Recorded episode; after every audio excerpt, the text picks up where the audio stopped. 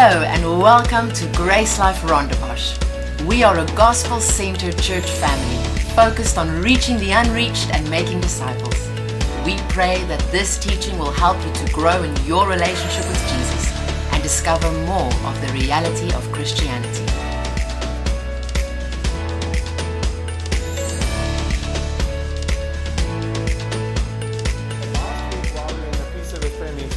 Um, God just gave me a picture and a word uh, for us as a ministry, and I kind of processed it in the week with Etienne, who is not here this weekend because one of his brothers is getting married or got married yesterday, and so they're spending some time together, extra time as a family.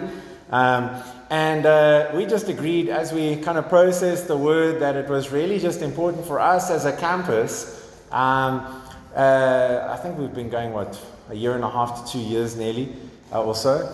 But just to, the word was to go back into neutral, which kind of doesn't make sense uh, until we spoke about it, and then this word came up with it, and that is from Acts chapter 2, verse 42.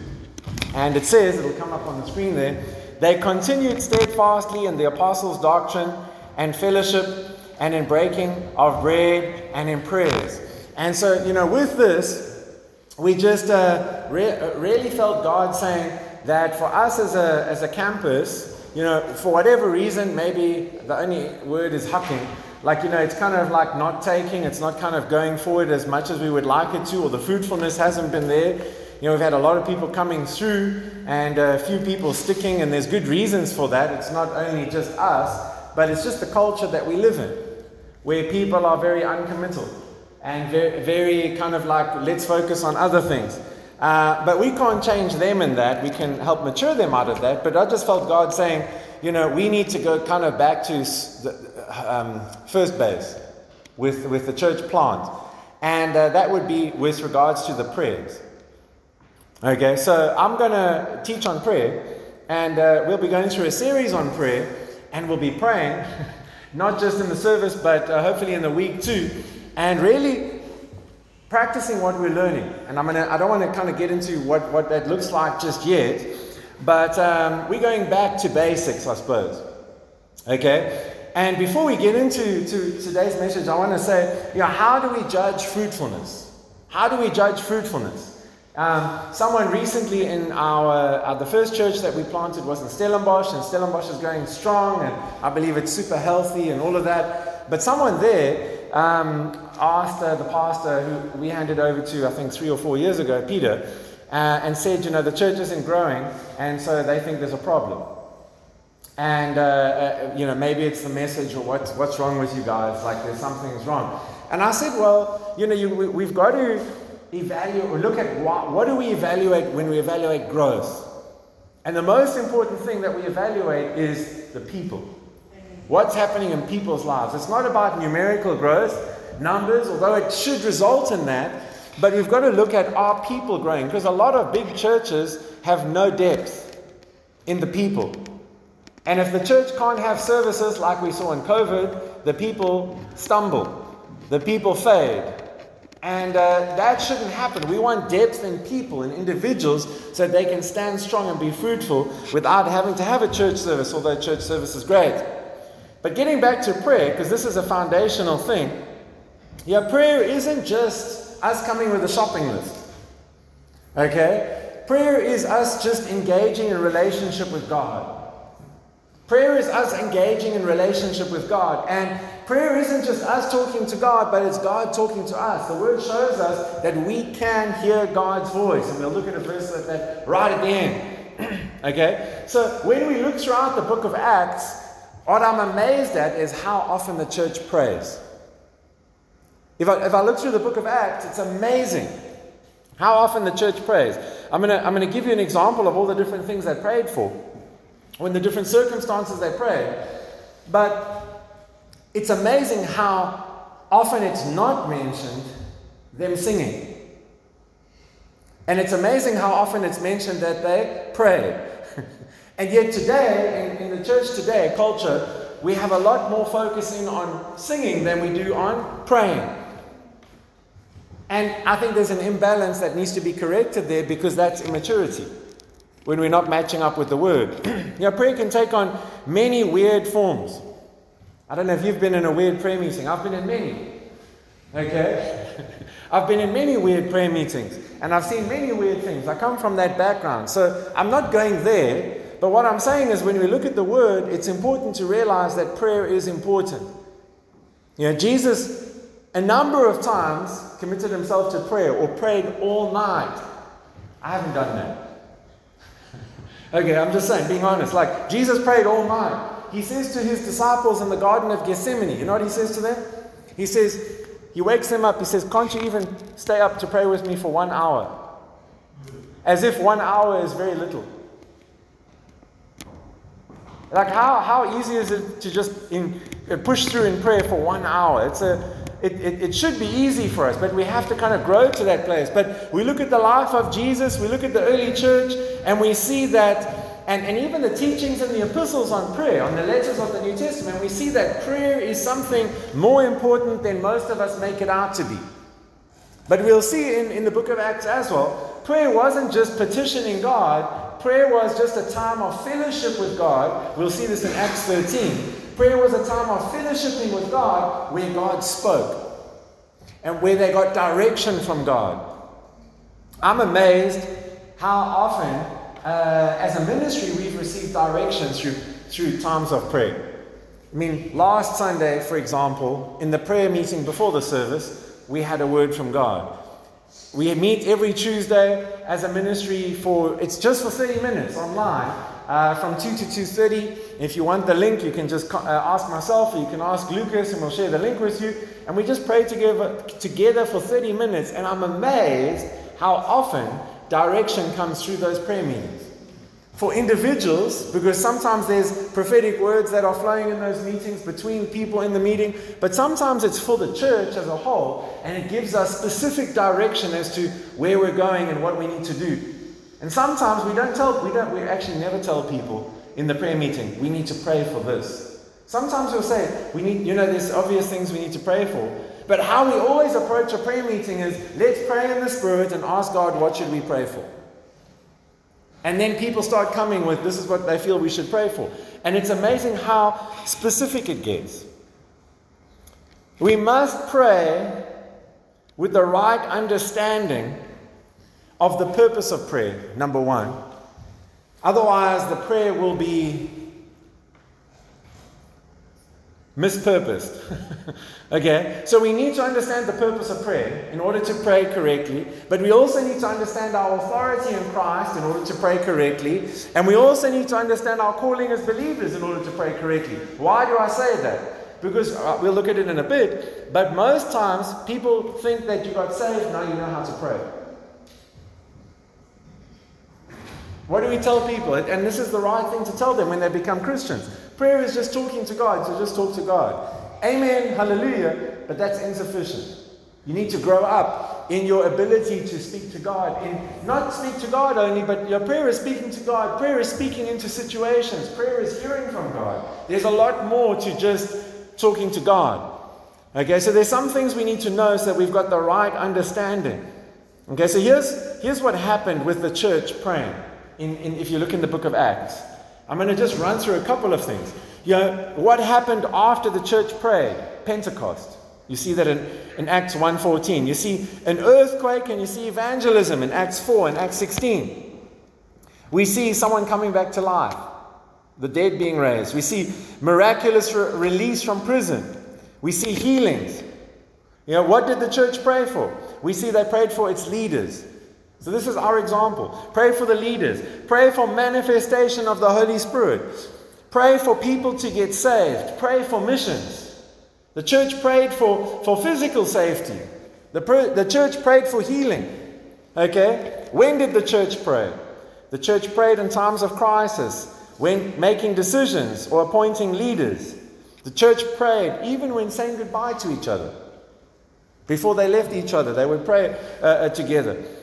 The church prayed as a whole. The apostles and the leaders prayed. Individuals prayed. Peter prayed. Paul prayed. Cornelius prayed. The Jewish women prayed. So women are allowed to pray as well. And it said, and then Acts also records specific prayers and times of prayer. So, throughout the book of Acts, which is not a doctrinal book, but it's a historical book to show us what's taken place, we see prayer as a, center, uh, a central focus point. Okay? So, we're going to look at the foundation for fruitful prayer life. The foundation for a fruitful prayer life.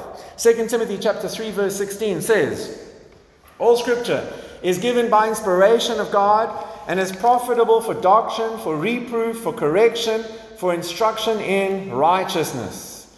Our relationship with God needs to be based on a proper understanding of the Word. Amen? If we don't have a proper understanding of the Word, you can't have a proper relationship with God. I heard about, uh, thankfully, I can never remember the stories where they come from. But I think this morning or yesterday or sometime someone told me about meeting someone who has this amazing, they say they have this amazing relationship with the Lord, but they don't know the Word. You don't, I can, I can guarantee you, if you're not in the Word and you don't understand the Word, you don't have a good relationship with God. Because your relationship with God cannot be based on your experience. You'll get deceived. Paul, Paul said in um, Galatians chapter 1, verse 9 if an angel from heaven appears unto you and gives you a message that's contrary to the gospel, let them be cursed. He says it twice, so it's like double cursed. So you could have this amazing angelic experience and a vision and a dream, and if it counters the word of God, it's wrong. Your experience with God might not be with God, it might be with the other guy. Okay, so don't base your faith on experience. You need to base your faith on the Word of God. Our experiences don't take the place of God's Word. If they don't line up with the Word, kick them out. Forget about them. Move on. We need to make sure our doctrine, what we believe about God, is right. And we're growing in it, and it's becoming more and more and more clear. Okay? Prayer is one of the most understood. understood let me change that word. Prayer is the most misunderstood subject, one of the most under, uh, misunderstood subjects in the Word of God. Okay? Because a lot of people just make assumptions, like the one I've already said. You got born again, now you know how to pray. No, you don't. Okay? Why would Jesus say, Go into all the world, make disciples, and then after everything else he says, he says, teaching them to obey. He's like, teach them. We've got to teach, disciple people how to be disciples, how to be believers. Prayer is included in that. You've got to grow in your understanding of these things. Otherwise, you get confused. Um, so, to properly know and understand prayer, we need to be taught.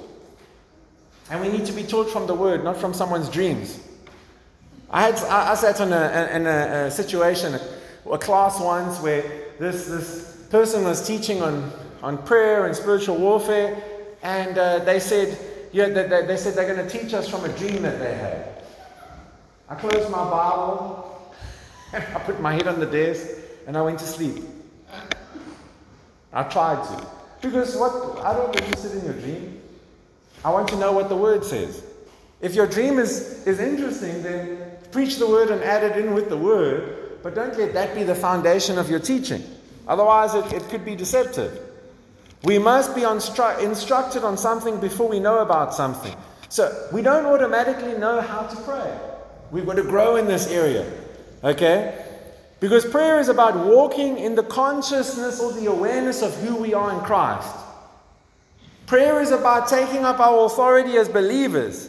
And in order to do that, you need to know the Word. Amen? In order to be able to do this effectively, I mean, how many times someone's asked me, is, is it okay to pray for this? Or is it okay to pray for that? That means you don't know what you should pray. If, you, if you're asking questions about, is this okay to pray like this, or is this okay, then, then I can guarantee you, you don't know what prayer is. If you say, Why are my prayers not answered? You don't know what to pray. You don't know what prayer is about. Because here's something we'll talk about prayer is never unanswered. If prayer, if you think prayer is unanswered, it means you don't know what prayer is. Or your prayer life is ineffective. Thank God someone who flies an airplane called a pilot that they've been trained for that, right? We need to be trained to pray. So, this is why we're here. there's a lot of error in prayer because there's a lot of error in doctrine. Oh, God, please don't do this. God, please do that. God, what are you doing? There's no prayer like that in the Bible. You don't see Paul doing that. You don't see Peter doing that. There's no place for prayers like that. Oh God, if it be your will, please would you take the sickness from me. You don't see that in the Bible. And people pray stupid prayers because they have stupid doctrine. Let's put it bluntly. We need to know what we've got to pray for. Jesus gave himself to prayer. Do you know what Jesus never did? If you read through, um, if you watch The Chosen, maybe he does it there, but, but this isn't in the Bible. okay, the, the Chosen, they add in a few things there. But if you look from Matthew all the way to John, the end of John, you never, ever, ever, ever see Jesus going around and declaring and decreeing. Have you ever seen Christians do that? I declare and I decree over you in the name of Jesus. Jesus never did that. I declare and decree. you never see that. You know where Christians get that from? You don't know. Job, let's look at Job 22. Here we go. Job 22, verse 8. You will also declare a thing, and it will be established for you. So light will shine on your ways. So if we look at this verse, do we have the right to declare and decree in our prayer time? I declare and decree over you right now Healing from the, whatever you want to declare. Declare. You know, you, when, when we're studying the Bible, everything that I'm going to say in this series is going to also help you to study your Bible better. Okay, because my aim isn't to just give you information that I believe, but I want you to learn how to study the Bible for yourself. And when we study the Bible, whenever we take a verse like this, the best thing that you can do is ask yourself, who said that? Because you know that the devil talks in the Bible. Did you know that? The devil talks in the Bible. You've got the, the temptation of Jesus, and the devil talks. And if some of you were to take the Bible, like the way you, you, you take the Bible, you'll go and read the words of Satan, and you'll take them as a message from God. You've got to ask yourself, who's speaking here? So you've got to look at Job especially. You know, people uh, butcher Job all the time. Who spoke? Can I tell you? Job's foolish friend. The Bible calls him a foolish friend. So Job's foolish friend is saying this. That's why you don't see anybody in the Bible doing this. you don't see the early church doing this. There's no example of this in Scripture.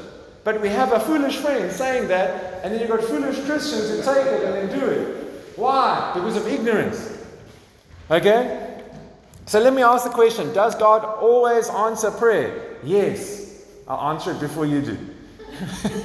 yes, because that's the right answer. But that needs some clarification. Because now you're saying, but I was praying for a car and I didn't see it happen. You don't know what prayer is. That's not what I'm talking about. Does God always answer prayer? Yes. But I didn't get the lotto numbers this week.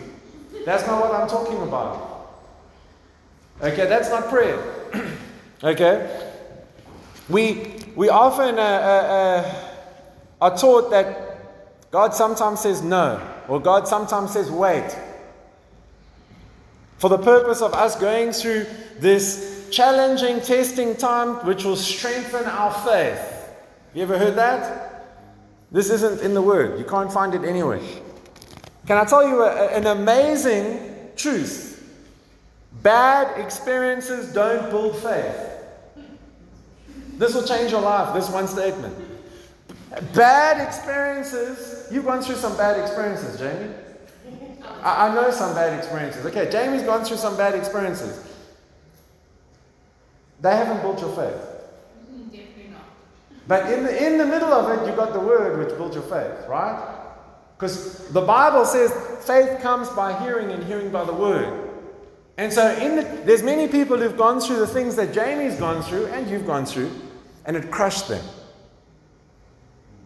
It crushed them. But it hasn't crushed Jamie because of the Word of God in her life, faith, her faith in Christ. But if we don't have that faith, it'll crush you, it'll destroy you. Trials and temptations, everyone has them. Challenges, everyone has them. Okay, but we're taught from the, the word, from the epistles, the letters in the New Testament, that uh, uh, uh, these things, as we put our faith into work, they strengthen us. The faith strengthens us in these trials. Okay, you see that in James chapter 1, verse 2 to 4, King James Version. My brethren, count it all joy when you fall into diverse temptations, knowing that the, this, that the trying of your faith worketh patience. But let patience have her perfect work, that ye may be perfect and entire, wanting nothing. And then from the Passion, it says, My fellow uh, believers, one of the birds, my fellow believers, when it seems as though you are facing nothing but difficulties. Anyone feel like that sometimes? I'm facing nothing but difficulties. Okay? It says there, see it as an invaluable opportunity to experience the greatest joy that you can. This is saying that as believers, we need to see challenges differently. We have to have a different perspective. For you know that when your faith is tested, it stirs up uh, in you the power of endurance. And then your endurance grows even stronger. It will release perfection into every part of your being until there is nothing missing and nothing lacking. So, if you can put up the King James Version there again. I'm going to touch on a couple words there. The word worketh in verse 3 means to accomplish or to achieve. The word patience, so it, it, it worketh, what does it worketh? Worketh patience. So the trying or testing of your faith worketh patience. Patience means steadfastness. Patience, actually, in this, this verse, means endurance. Okay? You could define um, backspace. It doesn't mean, okay, it doesn't mean that to get patience, you need to have trials. Because Paul shows us in Galatians 5 that patience is a fruit of the Spirit. So you've got patience. But what this verse is showing us is that in order to, to become stronger, we've got to put that patience and that faith to work in the situation. And you have that choice do I let this happen or not? Satan doesn't desire for you and me to walk in the awareness of who we are in Christ. Amen? So, based on that fact, God doesn't need Satan to help us grow in our faith. Okay? And Satan doesn't work for God. So, why would Satan come and challenge you and put trials on you and tribulations on you just to get you to focus on Jesus and make your faith stronger? It, that doesn't do that. The people, some people with severe challenges in life, don't get stronger, they die. Some people who have major challenges in life don't overcome and become stronger in their faith. They die, they fold.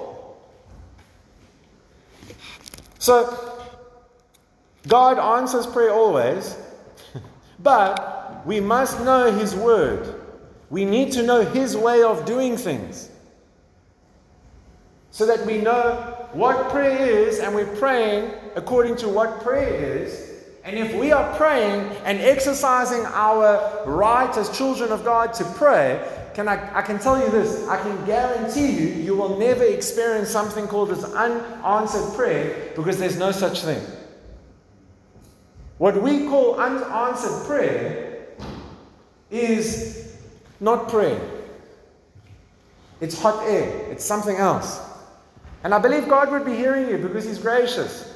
But He's maybe not on, you're not seeing any fruitfulness or not you're seeing the answer because you're not exercising the prayer in the right uh, uh, definition.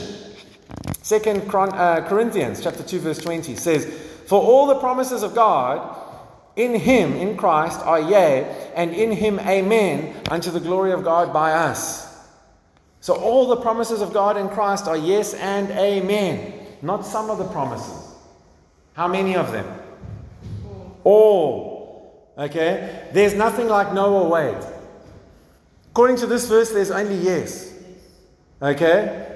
There's nothing that you could ever need that's not available in Christ. How many of you have needs right now? Only four of us. when we have needs, we need to see this. There's nothing that I need that's not available in Christ, and so all the promises of God are yes and amen in Him. Okay? Uh, Colossians chapter 1, verse 20. For it pleased the Father that in Him, in Christ, should all the fullness dwell. So in Christ is all the fullness. Look at Colossians 2 9 and 10. For in him dwelleth all the fullness of the Godhead bodily, and you are complete in him, which is the head of all principality and power. So all the fullness of the Father dwells in Christ. There's nothing to ask for that's not there. Okay? Why would God want you to wait when what you're asking for is available? Why would God want you to wait when what you're asking for is available? Can you see that healing is God's never withholding healing? Because why would He ask you to wait and suffer a little bit longer if healing's already available? Why would He say no when the provision of the, the that prayer is already made provi- uh, provided for? There's no place for no there if we're praying according to what His Word says.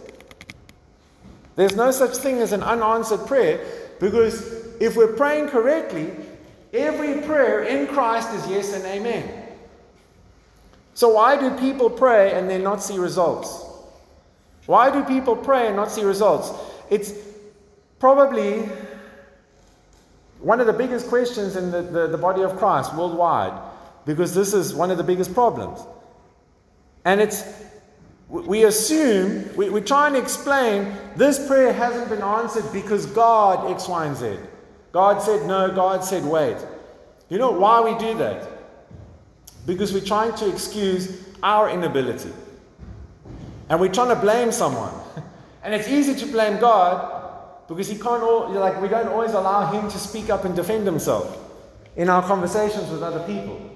You know, I just don't know why this hasn't happened yet, but I'm trusting God. His timing is perfect.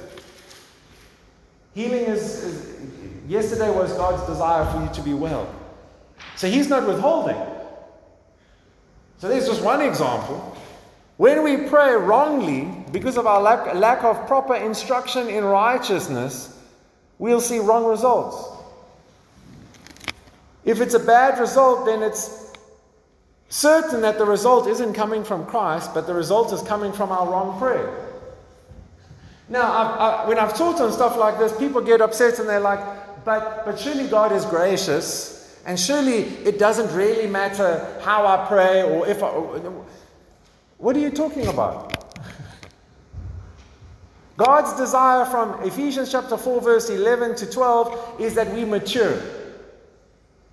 My kids, this, this week turned 8 and 10 years old. They don't get if they don't say please and thank you. Because as they mature, I'm expecting them not just to sit at the table and go water or food. I want them to, to, to learn to talk properly. And I think God is more gracious than maybe I am as a father, obviously. But the point that I'm trying to make is we should all be maturing and then we learn how things operate in the kingdom, how things operate spiritually, and we, we learn to operate in more boldness as we realize how much authority we've got and how we can exercise it. Look at this in uh, Ephesians 3 20 and 21. Now, unto him that is able to do exceeding abundantly above all that we ask or think, according to the power that works in us. To unto him be glory in the church by Christ Jesus, through all ages, world without end. Amen. He is able. He is able. He has the capacity to do exceedingly above, far beyond our desires and our expectations. But, look what the second part of that verse says according to, in proportion to, the power that works within us. If we don't have power working within us, we're limiting God. God can do so many big things in our lives, but if, it, if there's no power at work within us, the power of faith, according to the word, you won't see diddly squat. Okay? There's a power at work in the, in, in the believer. But, and that power came about by the new creation by salvation. That power never ceases to operate. And it brings to fulfillment all the purposes and plans that God has for us. But it's according to, in proportion to, the power at work within us. How much of it are we letting God do? Can you agree you weren't half saved? Who here was half saved? Well, let's change it like this. How many of you were half born from your, your mom? Nobody was half born here. You're not half uh, saved. Okay, we're complete in Him. We're complete in Him, and He's completely in us. We have everything that is in Christ in us. Okay? The power that's in operation in us is the same power that raised Christ from the dead. And that power that raised us from spiritual death to spiritual life is available to us. Look what how Paul opens up the letter to the Ephesians in uh, Ephesians chapter 1 verse 17 onwards. It says that the God of our Lord Jesus Christ, the Father of glory, may give unto you the spirit of wisdom and revelation in the knowledge of Him, the eyes of your understanding being enlightened, that you may know what is the hope of His calling, and what the riches of the glory of the inheritance in the saints, and what is the exceeding greatness of His power to us who believe according to the working of his mighty power which he wrought in Christ when he raised him from the dead and set him at his own right hand in heavenly places far above all principality and power and might and dominion and every name that is named not only in this world but also in that which is to come and has put all things under his feet and given him to be head of all things to the church which is body the fullness of him that uh, filleth all in all. So, this passage is showing us what God has accomplished through Christ in you and me. You need to go meditate on that passage and think about it a, a bit more because it's showing us what's available to us because of redemption. You know, the power that's spoken of here exceeds greatness. Yeah, the, the one word there in the Greek, when it speaks about power, means to throw beyond the mark. So that means if you need, you, you remember uh, uh, from like um, arcades and stuff, you got that big hammer and you got to hit the thing and hopefully the, the ball goes up and hits the bell. Okay? You've got a level that you need to reach. And most people, they hit that thing and it goes like that. It doesn't reach the, the level. The power, the, the, the, word picture that the, the, the, this verse is giving us is that you hit that thing because of the power in you and it blows the bell off the top. It, it, it, it's more than enough. It's, you'll never reach the, the capacity of what you've got inside of you. But His power and greatness is directed towards us. What does it say? Who believe. That power uh, uh, uh, is available to us because we believe. Okay, look at Ephesians 2 5 and 6. It says, Even when we were dead in sin, has He quickened, made us alive together with Christ. By grace you are saved, and has raised us up together and made us sit together in heavenly places in Christ. So, this is saying that what happened when you became a Christian by grace through faith, what happened uh, uh, uh, uh to you, you identify with Christ, and so now He's made you alive with Christ, and you're seated in heavenly places with Christ. Okay? That power fills you. So we need to pray from a place of knowing that that power fills us. Ephesians 2 5 and 6. That power fills you. So our prayers are answered according to the power at work within us. But we've got to understand our authority in order to operate in this. This is just the last section I want to cover before we, we, we, we, we get into some prayer time. But why do you think God created prayer in the first place? Why do you think prayer exists? Like, why is prayer a thing? I'm struggling how to describe this. You know, why is prayer something that we should do? When God created Adam and placed him in the garden, was he supposed to pray? Yes, 100%. We see that in Jesus, the second Adam. He's known as the second Adam. He, he's perfect. He comes into the world as a perfect man. And do you know what he does? He prays. So if Jesus could pray, he had no sin, and he prayed, then we should probably be praying as well. Okay? If Jesus prayed, then Adam was supposed to pray. This shows us that we don't just pray when we need help, because Jesus didn't pray because he needed help. What did he, why did he pray? He fellowshiped with God. He was strengthened through his prayer time. He didn't just pray because he needed something. But most believers, their prayer life is all about, I need something. Let me pray. Obviously, current uh, company excluded. Before we take our place in prayer, we, and, and, and we need to realize that we can have 100% guaranteed answers to our prayer if we understand our authority. And if we're praying in our authority, and that's what we're going to be looking at. Because if we're praying in our authority that's God given, then we'll be praying according to that authority, which means you're guaranteed results.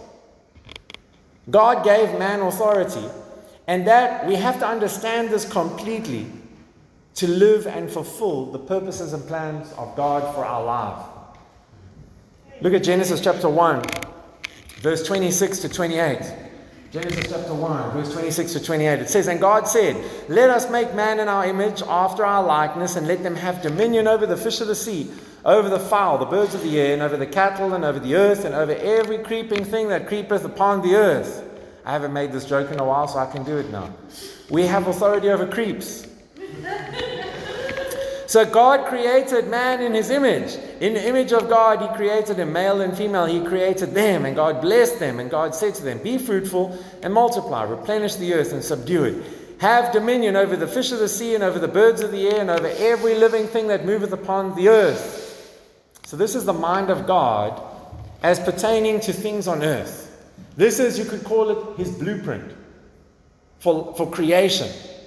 God gives authority over everything to man. God gives authority over the whole of creation to man. Okay? So it's easy to answer the question of why is the world in a mess? It's easy.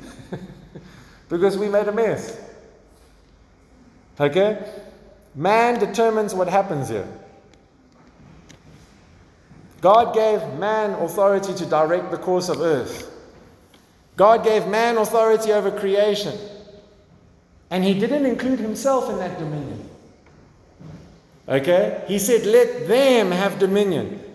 And then he stepped out of dominion. And he said, You've got dominion. That was the wisdom of God, that was the plan of God. Man, he wanted man to run things through prayer, seeking God, seeking his wisdom, co laboring with him, allowing him into our affairs so that we would do things the way that he wanted them done. But what have we done? We've done it our way. Frank Sinatra syndrome. Okay? We were supposed to commune with God, fellowship with him, as we exercise our authority and dominion on this earth. Prayer directs things on earth, it puts things in the right place. We've all experienced this to a degree or another. I've experienced this in the ministry many times. We don't know what to do. We pray, God gives us direction. He directs things. But if we don't allow Him to direct things, we've got to figure it out. It's in the presence or in the absence of prayer that things happen. Think about that for a moment. It's in the presence of prayer or in the absence of prayer that things happen. So the things that happen are either because we pray or because we did not.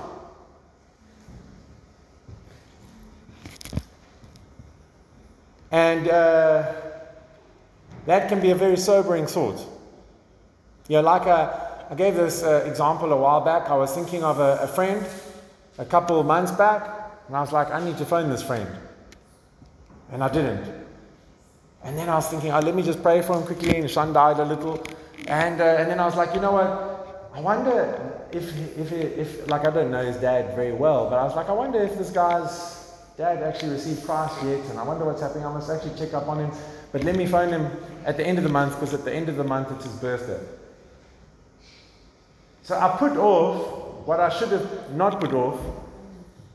And uh, a couple days after that, his wife phoned me to tell me that the, the father had had a heart attack and died. But God was trying to speak, and I wasn't listening.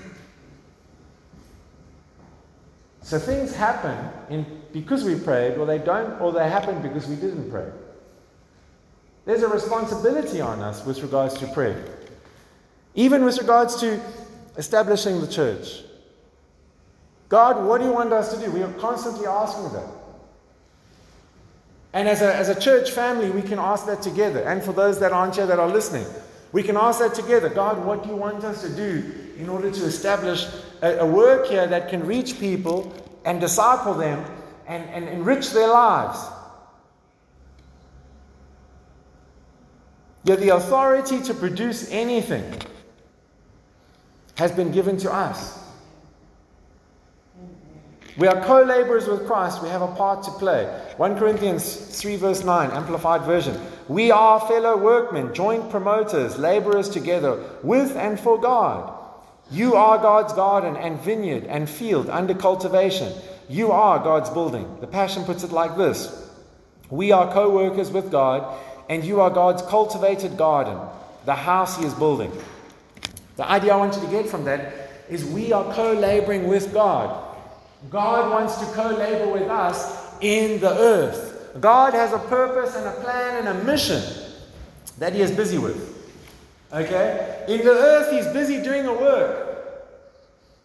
But He won't do it independent of you and me as believers. He wants to do it through us. And His plan and purpose is to show His goodness to every single person on the face of the earth. And let me, let me, let me share this. You know, like, there's a few truths that we can get from the Word of God that are eternal, they're unchanging. No matter what happens, God is good, God is love, and God is faithful. How do you interpret something, a tragedy that's happened? This might not make sense to you right now, but you can interpret a tragedy. God is good, God is love, and God is faithful. Something bad just happened. God is good, God is love, God is faithful, which means God didn't do that. The thief came to steal, kill, and destroy. Not Jesus. Jesus said, I came to give life and life abundantly. So, this is a can of worms, but Jesus has nothing to do with death ever. God doesn't kill people. So then you know God is only good. Yeah, death came in because Adam sinned, not because God decided it would be a good idea if man died. You don't see that in the Bible. But you see death coming in because man fell. Man made a, a, a, or man fell short of the glory of God. They sinned. Acts chapter 13, an example of prayer. As we wrap up here, it says, In the church at Antioch, there were a number of prophets and teachers of the word, including Barnabas, Simeon from Niger, Lucius, uh, the Libyan, Manaen, the childhood companion of King Herod Antipas, and Saul. While they were worshipping as priests before the Lord in prayer and fasting. So I want to pause there. This is what they were doing. They came together and they were worshiping God and they were praying and they were hearing from God. They were ministering to God. That's what prayer is as well. It's God, we're just here to love on you and we're just here to, to worship you and we just want to speak to you and have you give you an opportunity to speak to us. And in the middle of that, it says, the Holy Spirit said, I have called Barnabas and Saul to do an important work for me. Now release them to go and fulfill it. So, in a time of prayer, God will speak. It's not just us blabbering around and, and, and uh, babbling and babbling. It's about us just focusing on God so much that our hearts are open to hear His voice and know what is He saying. Okay? Because we can hear his voice. Uh, John chapter 10, verse 3 to 4, Amplified says, The watchman opens the door for this man. The sheep listen to his voice and heed it, and he calls them, he calls his own sheep by name and brings, leads them out. When he has brought his own sheep outside, he walks on before them. The sheep follow him because they know his voice. You're a sheep. Okay, you're Jesus' sheep, which means you know his voice. In your heart, you know his voice. So in a time of prayer, you should hear his voice. And if you're struggling with that, as we pray now, you just go, Father, I want to hear your voice clearly. And you know what I believe? Is God isn't just wanting to speak to you something earth shattering, He wants to speak to you something which you need to hear right now. I can guarantee you the majority of us will probably hear something like uh, words of affirmation, words that will build us up and strengthen us, words of love. That's what He wants to speak to you. Okay, so, you know, most of us don't have five minutes in the week, or don't give five minutes, even if we have 10 minutes, but we don't give a lot of time to just hearing from God and allowing Him to speak to us. So we're going to give some time for that now. And what I want to encourage you to do is just be quiet, be still, and let's just allow God to speak. Allow Him to, to minister to you. Okay? Allow Him to, to, to share something with you that you need to hear. Some of you are facing challenges, whether they're health or whether they're otherwise, that God would want to uh, give you a word of direction about. But don't seek that word of direction about it right now. Just be like, God, whatever's on your heart, speak to me, but I'm just going to spend some time just praying in the Spirit or just giving you praise and just enjoying your presence for a moment. Okay? And we're not going to give a lot of time for this, but we're going to give some time just to praying together. And, um, and if you have a word for all of us, then I want to encourage you to come up and share it because we'll give some time for that too. So, Mom, if you can come up, we're going to just have some worship playing in the background. And so, if you want to stand, you can stand. If you want to find a different seat, away from the person sitting next to you, you can. But I want to encourage you. Let's, uh, for those of you standing, stand, and let's just get into a time now of just, Father, what's on your heart? Speak to us. And if there's something that's on your heart, then just come up.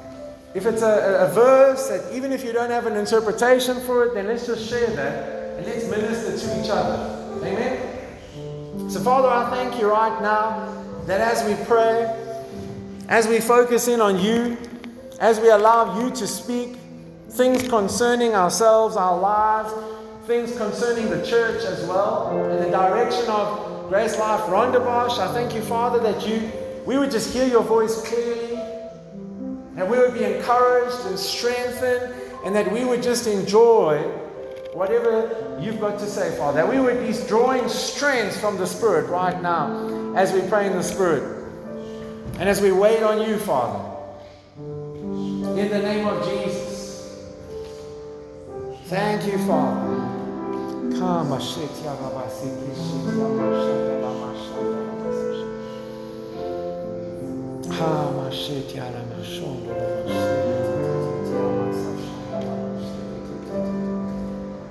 Thank you, Jesus.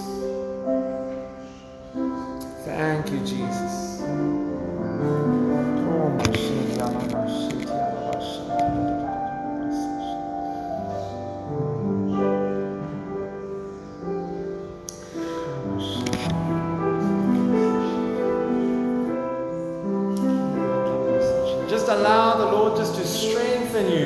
The inside. Allow Him to strengthen you by the Spirit of God which lives inside of you. Just yield to that strength right now that's coming from within.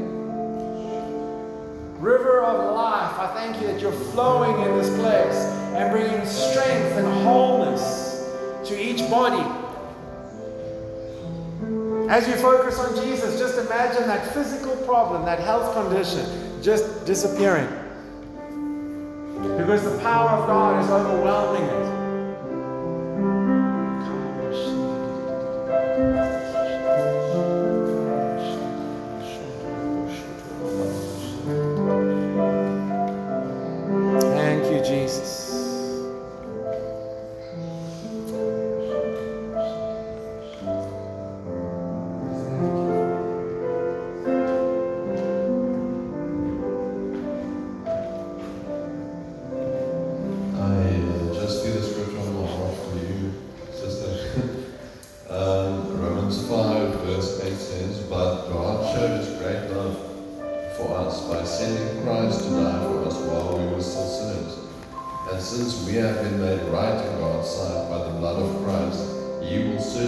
Save us from God's condemnation. For since our friendship, especially that with God, was restored by the death of His Son while we were still His enemies, we will certainly be saved through, the life of His Son. So now we can rejoice in our wonderful new relationship with God because our Lord Jesus Christ has made us friends of God.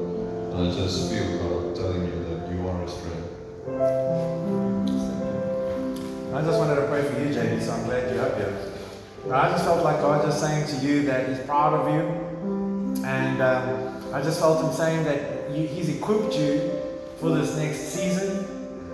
I'm not just saying this naturally because obviously I know a lot of things going on right now, but I just felt like God really just putting on my heart, wanting to say to you that you've got this.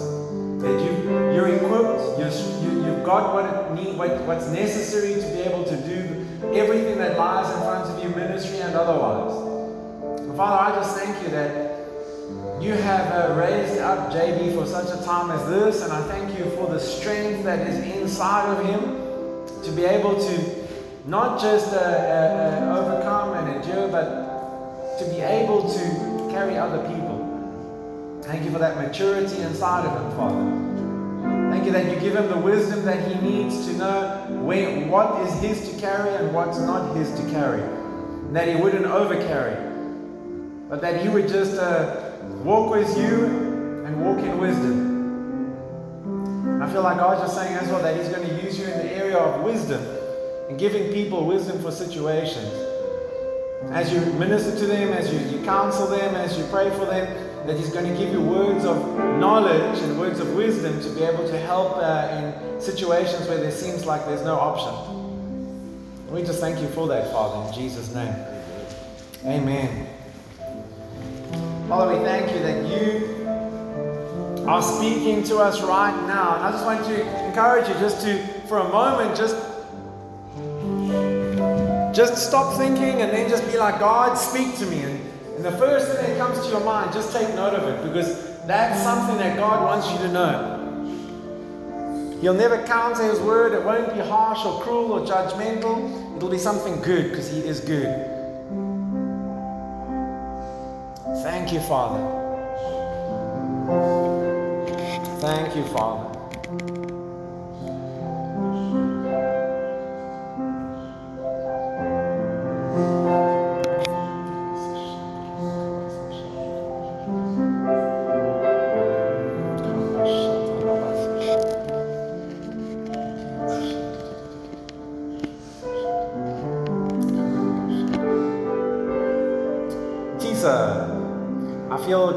Just uh, showing me a picture of a roller coaster, and I feel like uh, uh, uh, that's a picture of your life. like it feels like maybe you've just been going up and down and all the way around, and sometimes it feels like it's out of control, and that things are kind of just happening, and you kind of just have to go with the show or go with the flow.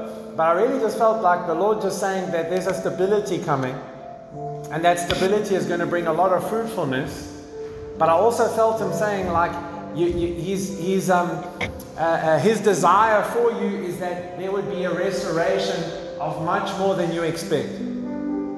There's a restoration that He wants to bring that's going to be a restoration of much more than you expect, especially in your heart, in the area of trust, in the area of uh, many things.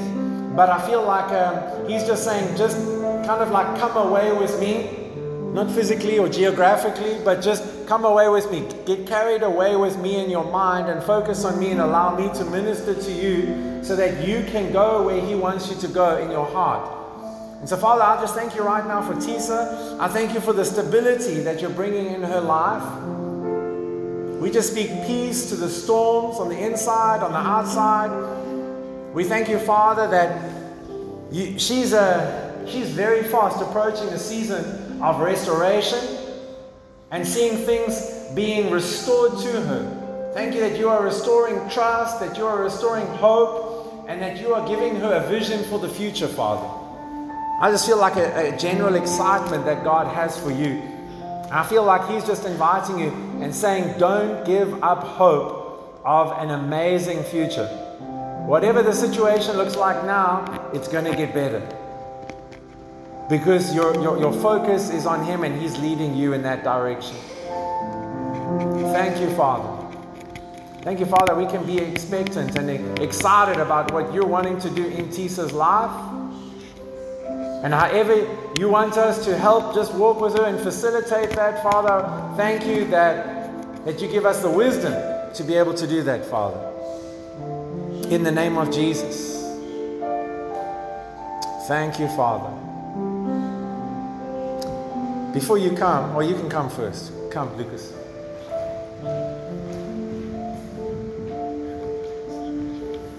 I just had that song stuck in my mind, uh, Tell Me Why, and I just feel like someone's here asking a lot of, like, why God, why did this happen or didn't happen, and I just feel like God's nudging you forward You just don't focus on the ma- matchstick in front of you, but focus on the oh, whole lot of open road in front of you.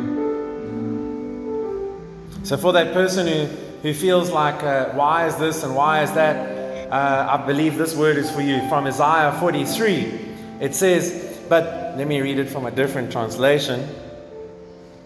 God doesn't speak King James, although I like King James. He says, But now, O Jacob, listen to the Lord who created you. O Israel, the one who formed you, says, Do not be afraid, for I have ransomed you. I have called you by name. You are mine. When you go through deep waters, I will be with you. When you go through rivers of difficulty, you will not drown. When you walk through the fire of oppression, you will not be burned up. The flames will not consume you. For I am the Lord, your God, the Holy One of Israel, your Savior.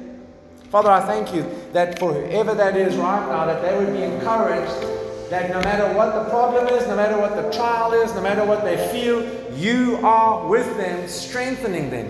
They will not be burned, they will not drown, for you are with them. In the name of Jesus. Thank you, Father. Thank you, Father. I know this next one would apply to a lot of people, but I just had a picture of us just praying for you, uh, John Mark. So if you can stand up where you are, and uh, just uh, Lucas lay hands on him, um, Sean lay hands on him, and let's just uh, pray in the Spirit. Just stretch out your hands. He's got a couple of physical things going on. Uh, but I just believe God was just showing me a picture that as we just stand in agreement and speak over Him and pray over Him, like He's wanting just to break something and shift something and just release something to Him. So Father, we just we just pray over John Mark and we just release life and light over him right now in the name of Jesus. We just speak blessing physically. We, we say to this body, be restored. In the name of Jesus, life flow. Flow now in the name of Jesus. Every organ, every part of this body be restored to wholeness in the name of Jesus. Thank you, Father, that He is untouchable because He's in Christ. The enemy has no hold, no authority because He is in Christ. And so we just speak your protection, we, we speak your peace and your strength right now in the name of Jesus.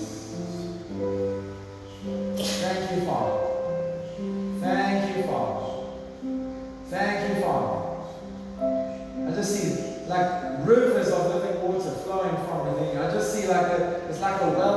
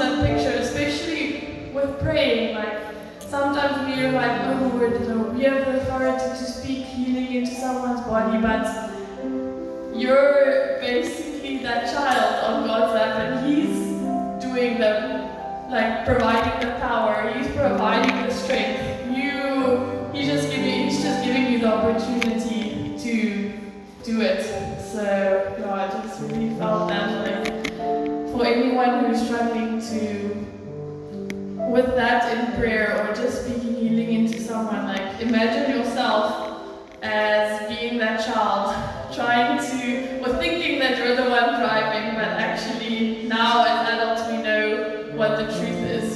So yeah. That's good. Thank you. Amen. Thank you, Father. Go for it there. Jamie, stand up. We want to pray for you too. You can just stretch out your hands to Jamie as well. Someone wants to come and lay hands, Jamie's body. And Father, we thank you for restoration. We agree right now that just for a miracle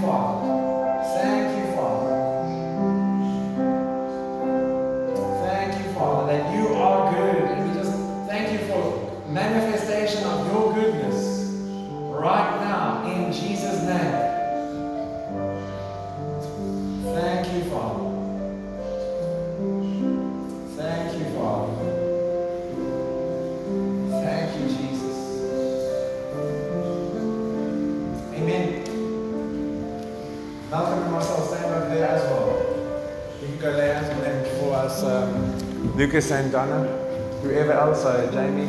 Father, we just thank you for Malcolm and Marcel. I just feel like God's saying, I haven't forgotten you. I just feel like the Lord saying, he, he, he, You're not uh, far from Him. You haven't deviated. You're not forgotten. And I just feel like He's just encouraging you right now just to keep your chin up. Don't give up. Don't give up. You only lose when you give up. You haven't lost. There's more. Father, I just speak your, your, your, your favor over this couple. I, I speak your favor over the, the, the dreams, especially in Malcolm's heart. And we just declare open doors over them in the name of Jesus. Father, we thank you that we can be expectant of really just breakthrough for them in the name of Jesus. Thank you that you give them the wisdom that they need, the word of direction, that you give them the word of knowledge, whatever it is. In the name of Jesus. I just see a picture of tides in the ocean turning, and I just feel like God just saying, the tide is turning. Father, we thank you that the tide is turning. There's winds of change for them. And that what they're struggling with today is not going to be what they struggle with next year. It's going to be different. Things are changing. Thank you that they can be hopeful about that. In Jesus' name. Thank you, Father. If you guys there have any words or pictures for them, go for it. Thank you, Father. And Father, as we just wrap things up, we just uh, thank you for the privilege we have of being family. Thank you for the vision which you've given us to reach the unreached, to reach the unchurched, to reach the unsaved with the message of hope, the message of salvation through faith, which is in you. Not by works, but by faith. We thank you, Father, that you've positioned us here in Rondebosch and in Cape Town to be able to make an impact, to be able to make a difference. And so, Father, we thank you that even in the week ahead, you give us wisdom. that you give us insight, that you show us what we need to know in order to step forward in your purposes for us as a church.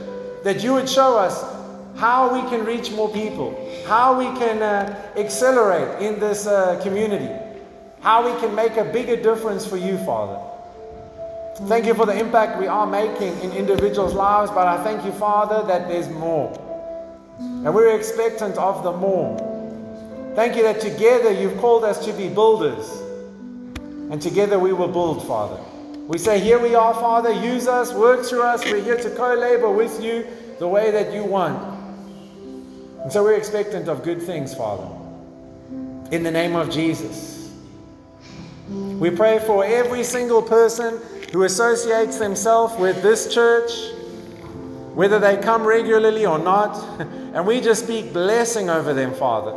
We thank you that this week ahead they would be prompted to uh, contact us or come back next week. And we thank you that they are going to just experience such a welcome home and such an overwhelming uh, love and ministry as they return. In the name of Jesus.